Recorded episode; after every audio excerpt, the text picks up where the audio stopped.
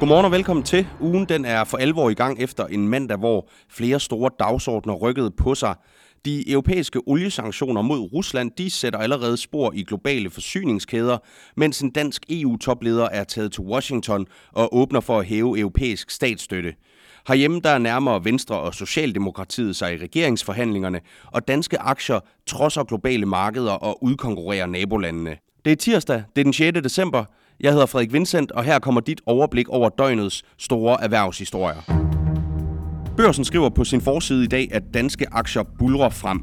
Siden slutningen af september, der har Danmark sat stort set alle andre aktiemarkeder til vægs, efter C25-indekset er hævet med hele 21,5%. Og investorer kloden rundt, de har altså igen fået appetit på aktier i hvad der betegnes som et ellers rædselsfuldt afkastår. Flere markedsdeltagere tror på, at danske aktier har nået et vendepunkt, og de vurderer, at den danske optur den er kommet for at blive noget tid endnu. Og i den samme periode, som det danske C25-indeks er steget med mere end 20%, så er det brede europæiske Euro Stoxx 600 kun op med 15,3%, mens det toneangivende aktieindeks i USA, S&P 500, er steget med 13,5% i den samme periode.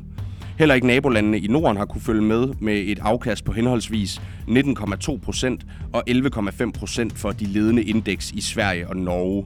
Og hvis du bliver hængende, så kan du i slutningen af morgenbriefingen høre mere om præcis, hvorfor de danske aktier klarer sig så godt. Der er måske også en optur på vej til Holstebro, hvor Ørsted og Skovgård Energy vil investere et milliardbeløb i et storskala brintanlæg, der kan blive verdens største. Det skriver Finans på sin forside i dag.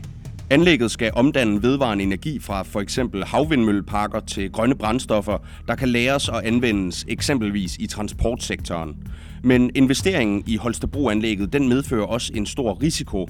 Det vurderer forsker i energiplanlægning ved Aalborg Universitet, Brian Vad Mathisen, der siger til Finans, at han frygter, at danske virksomheder kommer til at fejlinvestere på området, fordi brintteknologierne stadig er under udvikling, mens Danmark altså kommer til at konkurrere på et globalt marked for de grønne brændstoffer, hvor konkurrenceevnen den bliver altafgørende. Mandag blev der også åbnet lidt mere op for, hvad der sker bag dørene i de nuværende regeringsforhandlinger. Venstres formand Jakob Ellemann-Jensen sagde i et interview med TV2, at Venstre og Socialdemokratiet nærmer sig hinanden i et regeringssamarbejde.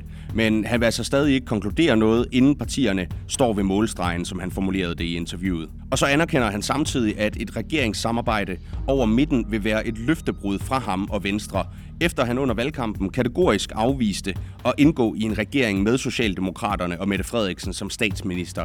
Flere af de blå partier de har også taget afstand fra Venstres mission om at komme i regering med Socialdemokratiet. Og på Borsen.dk der kan du læse meget mere om regeringsforhandlingerne og hvad de seneste udmeldinger kan få af betydning, når partierne er blevet enige.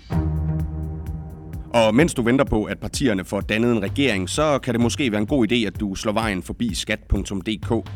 På Børsens hjemmeside kan du læse, at rigtig mange boligejere i år har fået højere renter på deres realkreditlån, og det kan udløse et højere rentefradrag.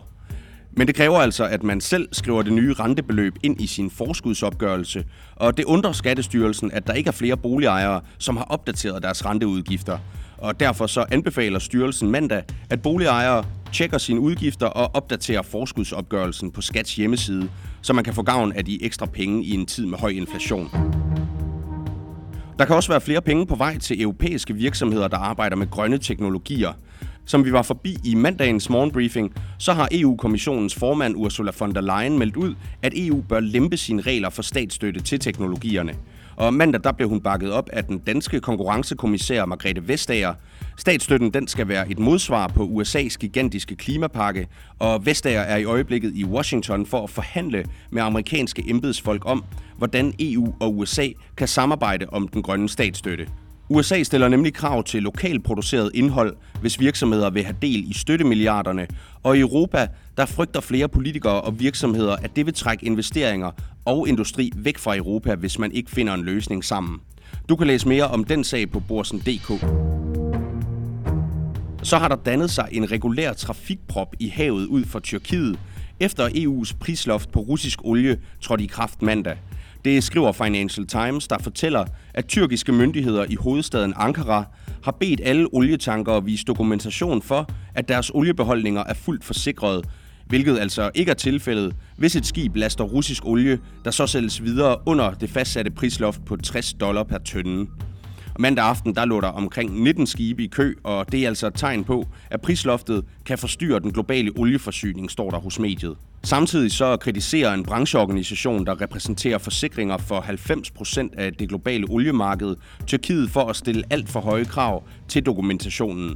Det er særligt taget i betragtning af, at en stor del af olietankerne sejler med olie fra Kazakhstan, hvor råolien bliver rørført til russiske havne, men altså ikke er underlagt de vestlige sanktioner.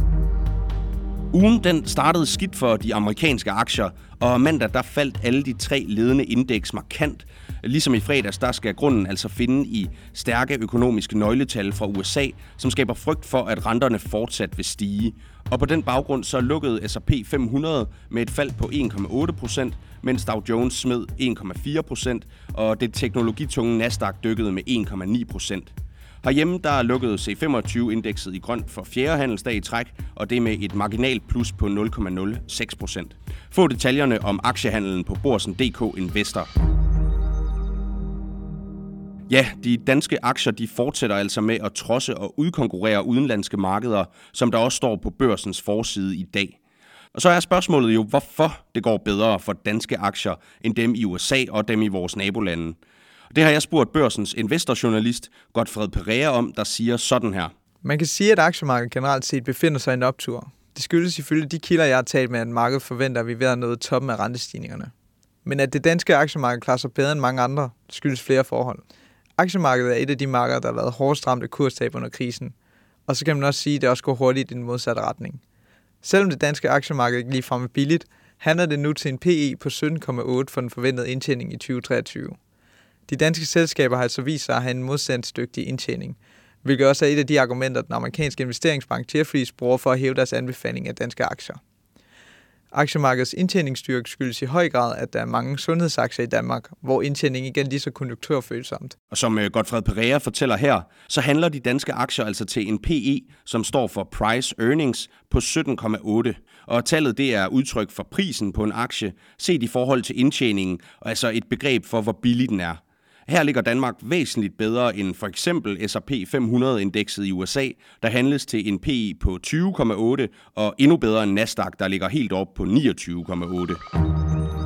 Det var alt for morgenbriefing i dag. Tusind tak for, at du fulgte med. Vi samler op på endnu flere historier i morgen onsdag. Indtil da, så håber jeg, at du får en formidabel tirsdag.